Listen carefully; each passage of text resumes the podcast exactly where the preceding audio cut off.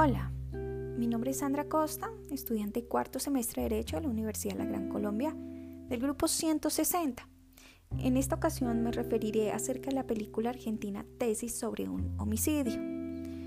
Los personajes principales que se encuentran dentro de la película son el profesor de Derecho de la Facultad de Argentina Roberto Bermúdez, Gonzalo como el principal sospechoso del homicidio, Laura Di Natale como la hermana de la víctima y Valeria Di Natale como la víctima.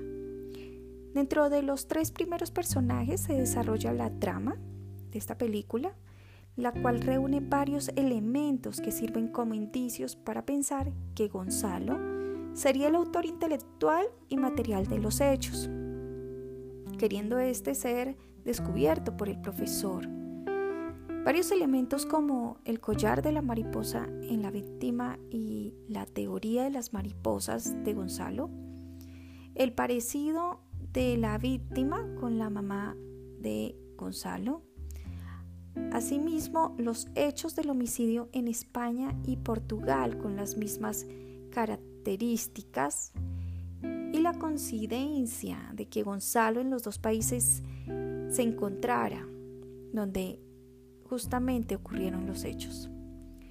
Las compras realizadas para realizar el hecho de homicidio, corroborado esto último por el profesor, la daga obsequiada a Roberto Bermúdez, profesor, con la que buscaba atacar a su tercera víctima, Laura Di Natale.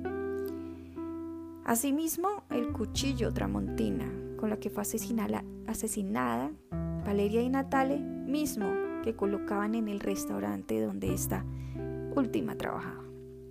Sin embargo, todos estos indicios y los elementos allí aportados no contaron con una prueba contundente que vinculara a Gonzalo al caso por homicidio, por lo cual no se podría imputar cargos a este y la justicia en este caso no llegaría.